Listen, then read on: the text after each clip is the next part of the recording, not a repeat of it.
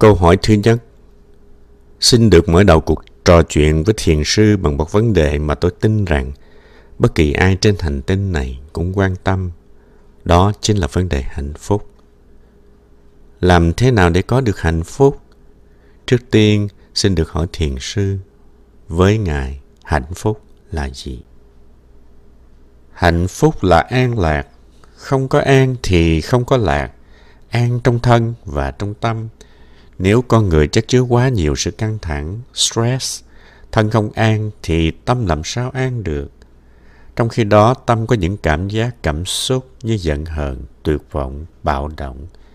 Nếu không có phương pháp cụ thể thì làm sao nhận diện và chuyển hóa được những bất an của tâm? Câu hỏi thứ hai. Quan niệm của thiền sư khác xa so với quan niệm của hầu hết con người đương đại bây giờ, rằng hạnh phúc phải gắn liền với tiền bạc, địa vị, quyền lực, công danh. Thiền sư nghĩ gì về điều này? Tôi nghĩ chúng ta phải tận dụng nền văn minh tinh thần của chúng ta mà đừng quá tin tưởng vào xã hội tiêu thụ Tây Phương. Người Tây Phương bây giờ khổ lắm. Nhiều người tiền bạc rất nhiều, quyền lực rất lớn nhưng lại cực kỳ cô đơn và phải tự tử. Chúng ta đừng theo dấu xe đổ của họ, đừng tin rằng ta chỉ hạnh phúc nếu có tiền bạc quyền lực. Chúng ta chỉ hạnh phúc khi có an trong lòng, có tình yêu và tình thương. Nếu chúng ta có thể an lạc trong từng giây phút của hiện tại thì chúng ta mới có thể hạnh phúc được. Câu hỏi thứ ba Ai sinh ra trên đời này cũng có mưu cầu hạnh phúc. Mấy tỷ người trên trái đất này là mấy tỷ con người truy tìm hạnh phúc khác nhau. Song trên hành trình đi tìm kiếm ấy, biết bao khổ đau, bầm dập, biết bao bi kịch xảy ra. Tại sao việc kiếm tìm hạnh phúc lại khó khăn đến vậy, thưa thiền sư? Trong ta mỗi người đều có một ý niệm về hạnh phúc. Ta nghĩ rằng hạnh phúc là phải như thế này hay là như thế kia. Nếu không được như thế này hay là như thế kia thì ta kết luận là ta không có hạnh phúc. Như vậy là ta bị kẹt vào ý niệm về hạnh phúc của mình.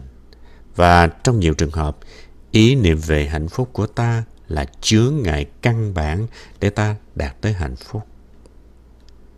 Ví dụ ta ham muốn đậu được một bằng cấp nào đó và nghĩ rằng nếu không có cái bằng cấp đó thì không bao giờ mình có hạnh phúc cả. Như vậy tức là ta đã bị kẹt vào một ý niệm về hạnh phúc. Trong khi đang có vô số cơ hội để hạnh phúc, ta lại đánh mất hết chỉ vì đã tự đóng khung hạnh phúc của mình vào trong cái ý niệm có bằng cấp kia. Đó là một ý muốn, một thứ ái dục, ái dục về bằng cấp. Trong đời sống tu hành cũng vậy. Là một ông thầy tu, mình có thể nghĩ rằng muốn nói cho thiên hạ nghe thì mình phải có một cái bằng cấp. Vì có bằng cấp thì thiên hạ mới nể, thuyết pháp người ta mới nghe. Vì vậy mình phải song sáo ra đời vài ba năm để học và giật cho được cái bằng cấp đó. Mình đâu có biết rằng vì ý niệm về bằng cấp mà sự nghiệp tu hành của mình có thể sẽ bị hư hỏng. Tóm lại, tất cả đều do ý niệm của mình mà ra, và ý niệm thường rất dễ bị sai lạc. Có một anh chàng nói hạnh phúc của đời tôi là phải cưới cho được cô này. Nếu không cưới được cô ấy thì thà rằng chết còn hơn. Hạnh phúc không thể nào có được. Như vậy anh chàng đã cột đời mình vào trong cái ý niệm là phải cưới cho được cô kia. Cưới không được thì đời không còn ý nghĩa gì cả. Tại sao đời không có ý nghĩa gì cả? Đời còn nhiều nghĩa lắm chứ. Nhưng tại mình không thấy được tất cả những cái nghĩa khác của cuộc đời, mà chỉ thấy có một cái nghĩa đó mà thôi. Cái đó gọi là ý niệm. Ý niệm đó ở trong đầu Bụt gọi là tưởng, một cái tưởng của mình về hạnh phúc muốn sử dụng vô số những điều kiện để có hạnh phúc, muốn từng dẫm lên những điều kiện của hạnh phúc mà đi thì ta đừng nên bị lệ thuộc, ràng buộc vào một ý niệm nào về hạnh phúc cả. Khi đã bị kẹt vào một ý niệm về hạnh phúc là ta không còn cơ hội nào khác để có hạnh phúc nữa. Ý niệm hạnh phúc gọi là dục tưởng. Câu hỏi thứ tư. Như vậy, ý niệm về hạnh phúc có thể là ý niệm của từng cá nhân, nhưng cũng có thể là ý niệm có tính cách cộng đồng gọi là tâm thức cộng đồng ví dụ như ý niệm về hạnh phúc của người mỹ họ cho rằng muốn có cuộc sống hạnh phúc trước hết phải có một trình độ học thức tương đương với BA hay là BS, nghĩa là phải tốt nghiệp đại học cấp 1. Kế đến phải có công an việc làm tương đương với trình độ học vấn, lương đủ cao để có thể thuê một căn nhà, mua một chiếc xe. Trong nhà phải có tivi, tủ lạnh. Thiếu một trong những thứ ấy, người đó sẽ không có hạnh phúc. Điều đó có đúng không, thưa thiền sư? Cái hạnh phúc đó gọi là ước lệ đó là ý niệm về những điều kiện mà mình tin là cần thiết và là căn bản của hạnh phúc nhưng nếu xét kỹ lại ta thấy rằng rất nhiều người đang có những điều kiện như vậy nhưng không hạnh phúc gì cả họ có thể đang bị đau khổ cùng cực ngay cả khi có nhiều hơn trên cả những điều kiện đã đòi hỏi họ vẫn đau khổ vô cùng vậy thì ý niệm về hạnh phúc dục tưởng là một điều cần phải được quán chiếu, cần phải tìm hiểu vì ta có thể chết vì nó. Đừng nói gì ngoài đời, ngay ở trong đạo, người đã tu rồi cũng có thể có một ý niệm về hạnh phúc. Ví dụ mình nghĩ là phải có một ngôi chùa riêng để tự do sắp đặt theo ý mình, để không phải làm theo điều người khác sai phái. Chừng nào làm trụ trì, làm viện chủ của một ngôi chùa rồi thì mới có quyền mình có thể bảo chú này cô kia làm điều này điều nọ nhưng than ôi khi đã có một ngôi chùa riêng rồi mình mới biết rằng cái ý niệm về hạnh phúc đó có thể không đúng chút nào thật ra có một ngôi chùa, có một trung tâm tu học không phải là điều dở. Ta có thể căn cứ vào điều kiện đó để tạo rất nhiều hạnh phúc cho mình và cho người, nhưng không hẳn phải làm chủ một ngôi chùa mới có thể làm được những điều đó. Nếu mình là một người có hạnh phúc, có khả năng hướng dẫn tu học và tạo dựng hạnh phúc cho người, thì không có chùa mình vẫn làm được việc đó như thường mà mình lại khỏi phải chăm sóc và lo lắng cho ngôi chùa như một vị trụ trì nhiều khi không có chùa mình có thể tạo hạnh phúc cho mình và cho người gấp 10, gấp trăm lần khi mình có một ngôi chùa được tấn phong là thượng tọa hay hòa thượng có phải là điều kiện của hạnh phúc không? Có rất nhiều người đau khổ vì không được gọi bằng những danh từ đó. Khi được gọi bằng một danh từ khác, họ thấy trong người như có lửa đốt, như bị sốt rét. Tại sao đáng lẽ mình được gọi bằng danh từ ấy mà người ta lại gọi mình bằng danh từ này? Khi có sốt rét, khi bị một ngọn lửa đốt cháy, mình biết rằng mình đang bị một dục tưởng trấn ngự dù đó là một cái danh rất nhỏ vì vậy dục tưởng hay là ý niệm về hạnh phúc là một đối tượng mà mọi chúng ta cần phải quán chiếu khi quán chiếu và đập vỡ được cái dục tưởng ấy rồi, thì mình được giải thoát và tự nhiên ta có vô số hạnh phúc điều kiện để hạnh phúc có mặt thì rất nhiều ở trong ta và xung quanh ta. Sở dĩ ta không sử dụng được chúng là vì ta đang kẹt vào trong cái gọi là dục tưởng. Đừng tìm kiếm hạnh phúc ở tương lai. Lo lắng và sợ hãi về tương lai chỉ làm hư tương lai của mình. Còn tiếc nuối và mặc cảm về quá khứ sẽ biến quá khứ thành nhà tù. Và mình không có khả năng sống trong hiện tại nữa. Đó là sự đáng tiếc. Câu hỏi thứ năm Vậy làm thế nào để có thể nhận diện được những điều kiện để hạnh phúc có mặt ở rất nhiều trong ta và xung quanh ta, thưa thiền sư? Nhiều người trong chúng ta tin rằng hạnh phúc chưa thể có được trong hiện tại và cần phải có nhiều điều kiện hơn nữa thì ta mới thực sự hạnh phúc. Đó là lý do tại sao chúng ta cứ tiếp tục chạy theo những đối tượng mà mình tìm cầu. Làm như vậy thì chúng ta khổ lắm. Wood khuyên chúng ta nên trở về với giây phút hiện tại để tiếp xúc với những màu nhiệm của sự sống đang có sẵn cho ta ngay trong giây phút này. Trong Diệu Kinh, Đức Thế Tôn đã dạy rằng quá khứ đã đi qua, tương lai thì chưa tới. Chỉ có duy nhất một giây phút mà ta có thể thực sự sống. Đó là giây phút hiện tại. Bụt có chỉ dạy cho chúng ta một giáo pháp mà tôi cho là rất quan trọng. Đó là giáo pháp hiện pháp lạc trú.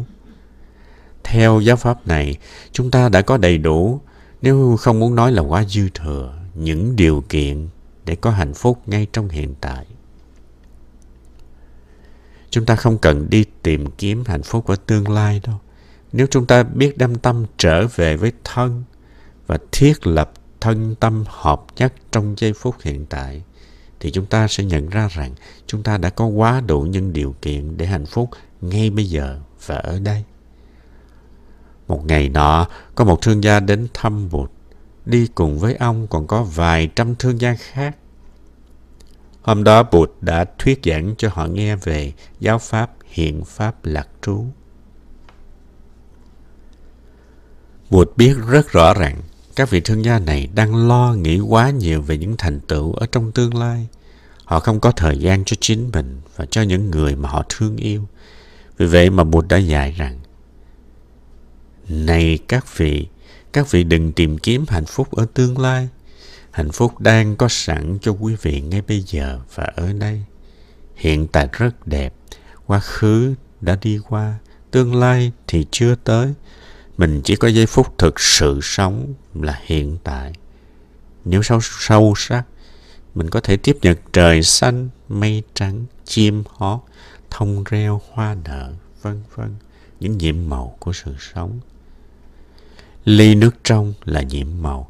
Mình có thể an trú trong hiện tại để tiếp xúc với ly nước không? Hay khi uống ly nước mà cứ nghĩ tới dự án tương lai? Hiện Pháp Lạc Trú là một nghệ thuật sống có hạnh phúc. Nếu hạnh phúc trong hiện tại, thì chắc chắn tương lai sẽ có hạnh phúc. Còn nếu không có hạnh phúc trong hiện tại, thì tương lai cũng không thể có hạnh phúc. Nếu lo rửa chén cho mau để cầm ly trà cho hạnh phúc thì khi cầm ly trà cũng lại hối hả đến tương lai mà bỏ quên mất ly trà. Vấn đề là thực tập để sống sâu sắc trong giây phút hiện tại. Ta có đạo Phật mà không dùng được tuệ giác của đạo Phật, nghĩa là đạo Phật của ta chưa thành công. Câu hỏi thứ sáu Phương pháp hiện pháp lạc trú của Đức Phật mà thiền sư vừa nói đến là an trú trong hiện tại, không nghĩ về quá khứ, không nghĩ đến tương lai. Vậy thì làm thế nào để rút ra những bài học giá trị từ quá khứ hay lên những kế hoạch đường hướng cho tương lai? Một việc mà hầu hết mọi người đều phải làm hàng ngày. Hiện pháp lạc trú tức là sống sâu sắc với đời sống của mình trong mỗi phút giây. Nguyên tắc là đừng đánh mất mình trong sự tiếc thương hay là hối hận về quá khứ, chứ không phải là không được học hỏi từ quá khứ. Mình có thể an trú trong hiện tại và coi quá khứ là đối tượng nghiên cứu của mình. Trong khi thiết lập thân tâm trong hiện tại, mình đem quá khứ về hiện tại để học tập thì mình sẽ học hỏi được nhiều từ quá khứ. Đối với tương lai cũng vậy. Đừng đánh mất mình trong sự lo lắng và sợ hãi về tương lai. Còn mình có quyền thiết kế tương lai của mình chứ. Mình an trú trong hiện tại và mình đem tương lai về hiện tại để nghiên cứu và hoạch định. Nói cách khác, sống sâu sắc trong hiện tại thì đồng thời mình cũng tiếp xúc được với quá khứ. Còn tương lai cũng nằm trong hiện tại nếu ta biết xử lý hiện tại một cách đúng đắn nghĩa là ta đang làm tất cả những gì mình có thể làm cho tương lai rồi. Lo lắng và sợ hãi về tương lai chỉ làm hư tương lai của mình. Còn tiếc nuối và mặc cảm về quá khứ sẽ biến quá khứ thành nhạch tù. Và mình không có khả năng sống trong hiện tại nữa. Đó là sự đáng tiếc. Câu hỏi thứ bảy có một thực tế là hàng ngày con người ta luôn phải quay cuồng trong dòng chảy hối hả của nỗi lo, gạo tiền, cơm áo. Con người như con khỉ truyền cành, lúc nào cũng náo động, căng thẳng, Cho nên việc đem tâm trở về với thân và thiết lập thân tâm hợp nhất trong giây phút hiện tại quá là khó khăn, thưa thiền sư. Không hề khó khăn, thậm chí rất đơn giản, bắt đầu bằng việc theo dõi hơi thở của mình. Ta thở vào và theo sát hơi thở xuống dưới bụng. Trong khi thở ta nhủ thầm, con đã về. Rồi ta theo dõi hơi thở ra từ đầu cho đến cuối trọn vẹn, thoải mái, đồng thời nhủ thầm, con đã tới. Đã về, tức là đã về với sự sống trong giây phút hiện tại.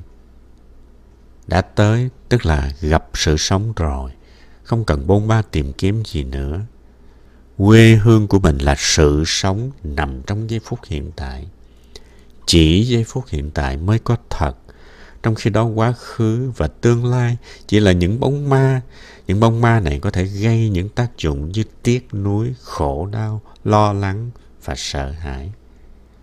Chỉ bằng một động thái đơn giản như thế, tâm ta lập tức sẽ trở về với thân, tiếp xúc với một sự thật màu nhiệm tuyệt vời là ta đang còn sống trong giây phút hiện tại. Và đây là giây phút hạnh phúc. Đó là hơi thở có ý thức, hơi thở chánh niệm. Trong kinh quán niệm hơi thở, Bụt đã chỉ dạy cho chúng ta những bài tập cụ thể để tạo dựng niềm vui, hạnh phúc, an lạc. Đó là một giáo pháp rất rõ ràng và sâu sắc. Nếu chúng ta biết cách tạo ra năng lượng niệm và định, thì chúng ta có thể tiếp xúc với vô vàng hạnh phúc đang có mặt với ta ở đây ngay bây giờ. Chẳng hạn như chúng ta tiếp xúc với hai con mắt của chúng ta. Tôi đang thở vào và ý thức về hai mắt của tôi. Tôi đang thở ra và mỉm cười với hai mắt của tôi. Khi ta thực tập như vậy thì tuệ giác sẽ nảy sinh. Chỉ trong hai ba giây là ta có thể nhận thấy rằng đôi mắt của mình vẫn còn sáng, một thiên đường của màu sắc, hình ảnh đang hiện ra trước mặt. Đối với những người bị khiếm thị, thiên đường ấy chưa một lần họ được nhìn thấy. Vì vậy mà đôi mắt là một trong những điều kiện căn bản để có hạnh phúc. Ta chỉ cần thở vào để thắp sáng ý thức rằng mình đang có một đôi mắt sáng. Ta cũng có thể thực tập tiếp xúc với trái tim của mình. Tôi đang thở vào và ý thức về trái tim của tôi. Tôi đang thở ra và tiếp xúc với trái tim của tôi. Khi chúng ta sử dụng năng lượng chánh niệm, chúng ta sẽ khám phá ra rằng trái tim mình đang đập bình thường, trong khi biết bao người bị hở van tim, rối loạn động mạch vành, họ có thể bị đột quỵ bất cứ lúc nào. Nếu cứ tiếp tục thực tập như vậy, ta sẽ tiếp xúc được với vô vàng hạnh phúc đang có mặt trong ta và quanh ta. Đó là tập chánh niệm, nghĩa là đem tâm trở về với thân và an trú trong giây phút hiện tại. Nếu mình hoàn toàn có mặt trong giây phút này, mình có thể nhìn sâu hơn để bước một bước chân ý thức trên hành tinh đẹp đẽ này.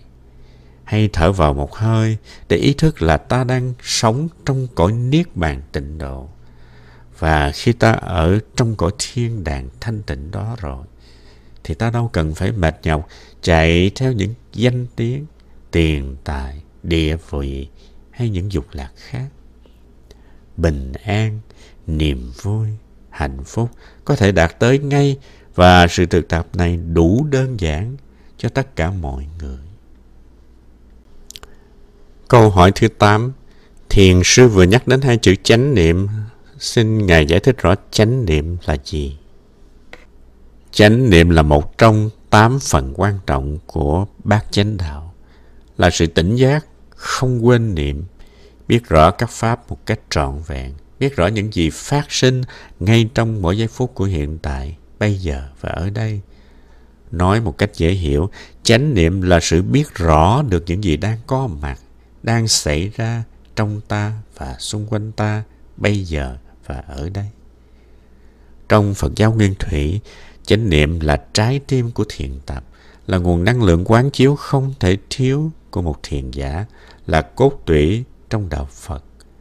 Dù tu theo bất cứ pháp môn nào, điều tiên quyết là phải thực tập cho mình có chánh niệm.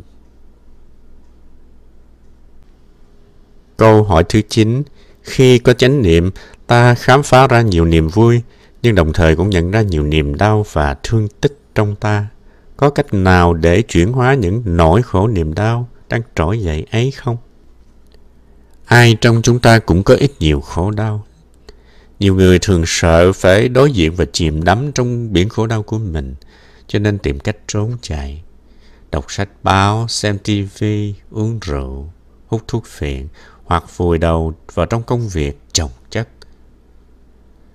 Chúng ta không biết làm cách nào để đối diện và chuyển hóa những khổ đau ấy. Chính vì điều này mà trong kinh quán niệm hơi thở, Bụt khuyên chúng ta trở về và nhận diện những khổ đau ở trong ta.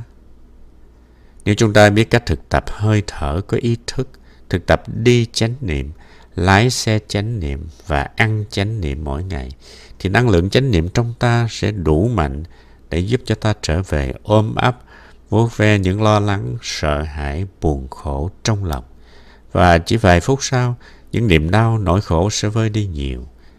Giống như một bà mẹ bỗng nghe tiếng con khóc, bà sẽ chạy đến ôm đứa con vào lòng với tất cả sự chiều mến.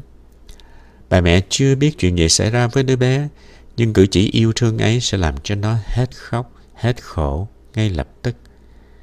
Năng lượng chánh niệm cũng vậy. Chúng ta chưa biết gốc rễ của những niềm đau nỗi khổ trong ta, nhưng nếu ta ôm lấy niềm đau ấy một cách dịu dàng với năng lượng chánh niệm, ta có thể làm dịu đi nhanh chóng cơn đau nhức ấy. Trong kinh về bốn sự thật màu nhiệm, tứ diệu đế, Bụt đã chỉ ra cho ta sự thật thứ nhất là khổ, thứ hai là bản chất của khổ. Nếu biết cách lắng nghe sâu những khổ đau trong chính mình và nhìn sâu vào bên trong với năng lượng của chánh niệm và chánh định, thì chúng ta sẽ hiểu được những gốc rễ đưa tới khổ đau đó và thoát khỏi nó. Cái hiểu sẽ làm phát khởi tình thương ngay trong trái tim ta. Nếu có ai đó hỏi tôi làm thế nào để chế tác tình thương yêu, tôi sẽ nói rằng chỉ có một cách duy nhất là nhìn sâu vào niềm đau, nỗi khổ của chính mình và tìm cách hiểu chúng. Nếu không, ta không thể hiểu được những khổ đau của người khác đâu và không thể thương yêu ai khác được. Câu hỏi thứ 10 Thường ở đời, hiểu được căn nguyên nỗi khổ đau của mình đã khó, hiểu được nỗi khổ đau của người khác lại càng khó hơn. Vậy có cách nào để hiểu thấu nỗi đau của mình, của người, thưa thiền sư? Trong các phương pháp tu tập mà Bụt chỉ dạy, có một phương pháp gọi là lắng nghe với tâm từ bi và sử dụng ngôn từ hòa ái.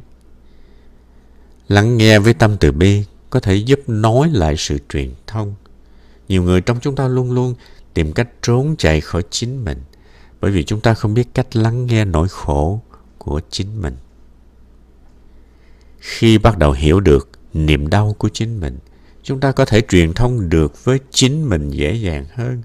Nhờ đó chúng ta sẽ dễ dàng truyền thông với người khác. Ta có thể nói với người vợ đang khổ đau của ta rằng Em ơi, anh biết em đã chịu nhiều đau khổ vậy mà nhiều năm qua anh đã làm những điều không phải khiến cho em khổ thêm. Bởi anh đã không hiểu được những khổ đau của chính anh và cả của em nữa. Hãy giúp anh, em nhé. Hãy nói cho anh biết tất cả những khó khăn của em. Anh không muốn tiếp tục phạm phải những sai lầm trước đây và làm cho em khổ thêm nữa. Nếu mình có thể nói với người thương của mình bằng ngôn ngữ như vậy, thì người đó có cơ hội mở lòng mình ra. Khi đó ta có thể đem áp dụng phương pháp lắng nghe với tâm từ bi. Người thương của ta sẽ bớt khổ liền. Khi ta đau khổ, ta có xu hướng nghĩ rằng khổ đau của ta là do một người khác gây ra. Chúng ta muốn trừng phạt người đó bởi vì họ đã làm cho ta khổ. Nhưng khi chúng ta thực tập hơi thở có ý thức và nhìn sâu vào nỗi khổ, niềm đau của người đó, ta sẽ thấy rằng người đó cũng chỉ là nạn nhân của chính khổ đau ở trong lòng. Thế cho nên họ cần được giúp đỡ, chứ không đáng bị trừng phạt. Câu hỏi thứ 11 Sống ở đời ai cũng cần tình thương yêu, đó là gia tài mà chúng ta trân quý nhất. Chúng ta muốn thương, chúng ta muốn được thương, bởi tình thương là phương thức thần chữa lành mọi khổ đau. Nhưng nhiều khi thật khó để trải tình thương yêu ấy cho mọi người. Thương yêu là khả năng chăm sóc, bảo vệ, nuôi dưỡng. Nếu mình không phát khởi được năng lượng đó cho chính mình, nếu mình không chăm sóc được mình, không nuôi dưỡng được mình, không bảo hộ được mình, thì khó mà chăm sóc cho người khác. Trong giáo lý đạo Bụt, thương mình chính là nền tảng để thương người. Thương yêu là một sự thực tập. Thương yêu thật sự là một sự thực tập. Câu hỏi thứ 12 Tại sao chính mình lại không thương được mình, thưa thiền sư? Bởi chúng ta luôn có thói quen đi tìm hạnh phúc ở một nơi nào khác với cái bây giờ và ở đây. Chúng ta có thể thiếu khả năng để nhận ra rằng hạnh phúc là điều có thể có được ngay bây giờ và ở đây. Rằng chúng ta đã có đủ các điều kiện để hạnh phúc ngay trong giờ phút này rồi. Tin tưởng rằng hạnh phúc không thể có được ngay trong giờ phút này. Rằng mình phải đi về tương lai để có thêm những điều kiện hạnh phúc. Đó là một tập khí Tập khí này ngăn không cho chúng ta an trú được ở trong giờ phút hiện tại, tiếp xúc được với những màu nhiệm của sự sống đang có mặt bây giờ và ở đây. Đó là lý do tại sao mình không hạnh phúc được. Trở về với giây phút hiện tại, chăm sóc lấy tự thân, tiếp xúc với những màu nhiệm của sự sống đang thực sự có mặt. Đó đã là thương rồi. Thương là tử tế với chính mình. Có lòng xót thương với chính mình, làm phát khởi những hình ảnh của niềm vui và nhìn mọi người bằng đôi mắt bình đẳng. Thương yêu không kỳ thị. Khi thương, nếu đó là tình thương chân thật ta bắt đầu thấy người kia là một phần của mình và mình là một phần của người kia. Đạt tới nhận thức đó là đã bắt đầu có tuệ giác vô ngã. Đã đạt tới vô ngã. Nếu mình nghĩ rằng hạnh phúc của mình là khác, hạnh phúc của người kia là khác, thì mình chưa thực chứng được chút gì về vô ngã và hạnh phúc không thể nào đạt tới được khi mình đi trên con đường của tuệ giác tiến tới vô ngã hạnh phúc mang lại từ tâm thương yêu sẽ tăng trưởng khi hai người thương nhau, những ngăn cách phân chia giới hạn giữa họ bắt đầu tan biến. Mình trở thành một với người mình thương, không còn ganh tị giận hờn nữa. Tại vì giận người kia tức là mình tự giận mình rồi. Vì vậy vô ngã không phải là một học thuyết giáo điều hay là một hệ tư tưởng mà là một chứng đắc có thể mang lại rất nhiều hạnh phúc. Câu hỏi thứ 13 Tôi vừa ngộ ra một điều, khổ đau và hạnh phúc luôn luôn song hành trong suốt quá trình một đời người. Bởi không có khổ đau sẽ không có hạnh phúc. Điều đó có đúng không, thưa thiền sư? Hoa sen không thể mọc và tỏa hơn trên đá quý hay là trên kim cương được. Sen chỉ nở và tỏa ngát trên bùn. Hạnh phúc và khổ đau cũng vậy. Chúng nương vào nhau Chúng ta không thể thấy được hạnh phúc ngọt ngào nếu chưa nếm trải vị cay đắng của khổ đau. Nếu chưa bao giờ bị đói, ta sẽ không biết trân quý món ăn. Nếu chưa bao giờ thấy chiến tranh, ta sẽ không thấy được giá trị lớn của hòa bình. Vì thế, nếu có được những kinh nghiệm đau buồn là điều rất tốt đó. Nhờ thế mà trên nền tảng ấy ta nhận diện được hạnh phúc. Phần đông chúng ta ai cũng có một khuynh hướng thâm sâu là tìm về khoái lạc và tránh khổ đau. Điều này có nguyên nhân sâu xa trong tàn thức của ta. Phần này của tâm gọi là mạt na thức. Không ý thức cái hiểm nguy của các sự hưởng thụ ấy, như con cá đã được báo trước là hãy có chừng những miếng mồi ngon vì bên trong nó có thể có lưỡi câu móc họng, nhưng nó vẫn không cưỡng được sự cuốn hút của miếng mồi. Mạt na cũng không thấy được cái lợi lạc của bài học khổ đau. Chúng ta cũng nên tập chấp nhận khổ đau bởi vì khi ta đau muốn vượt được khổ đau ấy ta phải tập hiểu sâu hơn vấn đề thì mới thương và chấp nhận được nếu ta chánh niệm nếu ta đủ can đảm để trở về với chính ta và ôm ấp nỗi khổ của chính ta, thì ta sẽ học được nhiều lắm. Khuynh hướng thông thường là lẩn tránh nỗi khổ, niềm đau, nhưng ta nên làm ngược lại, nhận diện nó, nhìn sâu và tìm cách chuyển hóa nó. Nếu chỉ biết trốn chạy nỗi khổ, ta sẽ không có cơ hội chuyển hóa. Bởi thế cho nên một dạy ta trước hết là chấp nhận sự thật thứ nhất sự thật là mình đang có khổ, có đau. Sau đó là nhìn sâu vào khổ đau để có thể tìm ra sự thật thứ hai là nguyên nhân đưa ta đến cái khổ đó. Đó là cách duy nhất để cho sự thật thứ ba là con đường hành trì để chuyển hóa khổ đau đưa tới hạnh phúc, có thể xuất hiện được. Vì thế ta nên nhấn mạnh đến vai trò của khổ đau nếu quá sợ khổ đau, chúng ta sẽ không có cơ hội khám phá những thành tựu ấy. Nếu biết áp dụng, thực tập chánh niệm vào đời sống hàng ngày, chúng ta có thể tạo ra hạnh phúc ngay bây giờ và ở đây. Năng lượng chánh niệm là suối nguồn của hạnh phúc, nhưng năng lượng đó không thể mua được trong siêu thị, mà chỉ có thể do chính bản thân ta tự chế tác ra.